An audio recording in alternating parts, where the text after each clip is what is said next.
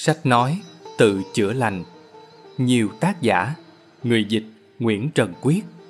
Phong trào thiền định Kim Tự Tháp, Nhà sách Phương Nam phát hành. Bác sĩ bên trong, Minh sư Patrizi. Bên trong là tạo hóa, Bên ngoài là tác phẩm. Bên trong là đại dương, Bên ngoài là con sóng. Bên trong là nhân, Bên ngoài là quả. Bên trong là ý định, Bên ngoài là biểu hiện. Bên trong là điều chưa biết, Bên ngoài là điều đã biết. Bên trong là tiềm thức, Bên ngoài là ý thức. Bên trong là chính phần, Bên ngoài là một phần. Bên trong là quy định, Bên ngoài là thực hiện. Bên trong là vô số chiều, Bên ngoài là ba chiều. Có cuộc sống bên trong, Có cuộc sống bên ngoài. Có tâm trí bên trong, Có cơ thể bên ngoài. Hãy đánh thức bên trong, Hãy khởi động bên trong. Đó là cách để cân bằng bên ngoài Đó là cách để chữa lành bên ngoài Bên ngoài là cơ thể Bên trong là tâm trí Cơ thể là bệnh nhân bên ngoài Tâm trí là bác sĩ bên trong Cơ thể tâm trí chính là mối liên hệ giữa bác sĩ và bệnh nhân. Bên trong là bác sĩ, bên ngoài được chữa trị. Đánh thức tâm trí bên trong, đánh thức bác sĩ bên trong. Hãy thiền định, hãy quan sát hơi thở. Anapanasati.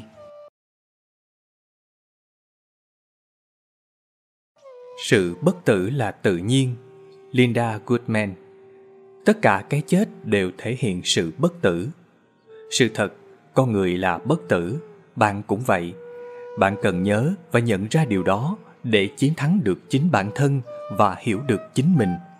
Chiến thắng đó chính là những sự thay đổi trong suy nghĩ, cho thấy bạn thấu hiểu rằng sự bất tử là vĩnh viễn, cuộc sống bạn mãi mãi khỏe mạnh trẻ trung, chẳng có bệnh tật hay sự già nua, chẳng có gì lạ kỳ cả. Đó chỉ là sự trải nghiệm những gì bạn có thể đạt tới mà thôi. Sự bất tử là tự nhiên. Tại sao? Bởi vì sự bất tử là tự nhiên và cái chết mới là không tự nhiên. Bạn chết bởi vì bạn tin rằng bạn phải chết.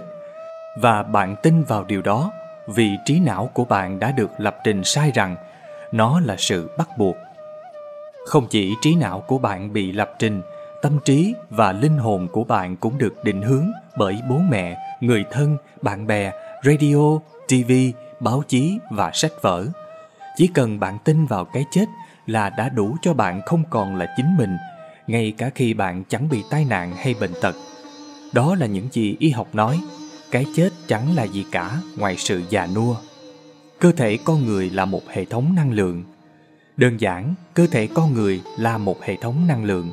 Mọi người có thể học cách phá bỏ cấu trúc và cấu trúc lại hình thể con người bằng cách thấu hiểu rằng cơ thể con người một cách tự nhiên chính là ánh sáng ngay cả lúc này với sức mạnh tâm linh bạn có thể dùng cơ thể vi tế để ghé thăm các tần số cao hơn và trải nghiệm quá khứ, hiện tại, tương lai với đẳng cấp cao hơn. Bạn có thể đến và đi với cả cơ thể vật lý lẫn vi tế một khi bạn đã thấu hiểu. Chúng ta sẽ bàn luận về cách để biết được sự tồn tại vĩnh viễn và cuộc sống bất tử. Trước tiên, bạn cứ tin rằng bạn sẽ thấu hiểu được nó và bạn đã là vĩnh viễn và vô tận. Bạn chỉ quên mất mình là như vậy mà thôi tối ưu hóa sự sản sinh tế bào. Cuộc sống bất tử là tự nhiên, đó là sự thật, là hiện tại và tất cả những gì sẽ xảy ra.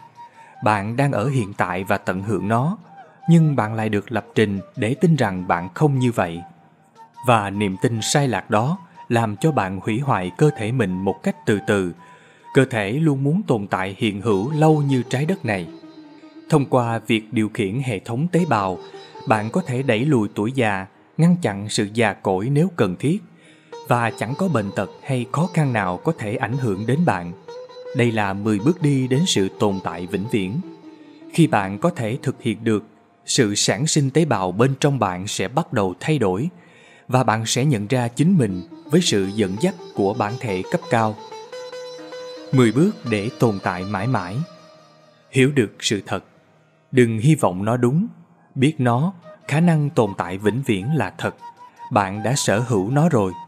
Hãy tưởng tượng rằng những đường xoắn ốc trong tế bào bạn xoay chuyển theo hướng ngược lại và hãy nói thật to nhiều lần tôi là bất tử và tôi muốn cơ thể mình làm điều đó vào mỗi buổi sáng và buổi tối của cuộc sống vĩnh viễn này. Hãy hít thở không khí trong lành thật nhiều, đặc biệt là trong lúc ngủ. Thay vì đi xe ô tô, xe buýt, hãy đi bộ nhiều nhất có thể. Đừng ngại ngùng với sự giác ngộ mới này của bạn. Hãy nói với tất cả mọi người về điều này. Nếu bạn là phụ nữ, khi mang thai lần đầu tiên hoặc những lần sau này, hãy cho đứa trẻ của bạn xuống ngập đầu dưới nước để tránh bị tổn thương thần kinh gây ảnh hưởng đến khả năng thở đúng đắn. Dừng uống bia rượu, chỉ uống một ít rượu nếu cần thiết, không dùng thuốc và ngừng hút thuốc ngay lập tức. Không quan hệ tình dục bừa bãi, nó phá hỏng linh hồn bạn. Tha thứ cho kẻ thù, tặng cho bạn bè và những người không quen một nửa số tiền của bạn. Đừng dính chặt vào việc sở hữu vật chất. Dần dần vượt qua hẳn tất cả những nỗi sợ trong cuộc sống như sợ nghèo túng, sợ độ cao, sợ tai nạn, sợ cô đơn, không còn nỗi sợ nào cả, ngay cả nỗi sợ trong việc làm bạn và yêu thương những người bị bệnh tật. Đừng mong muốn những nỗi sợ tự mất đi, vượt qua nó. Trở thành những người chỉ ăn thực vật, không giết hại bất kỳ sinh vật sống nào. Nhịn ăn một ngày trong tuần, mỗi năm một tuần, chỉ uống nước trái cây và khi bạn có thể, hãy chỉ uống nước suối không uống nước trái cây nữa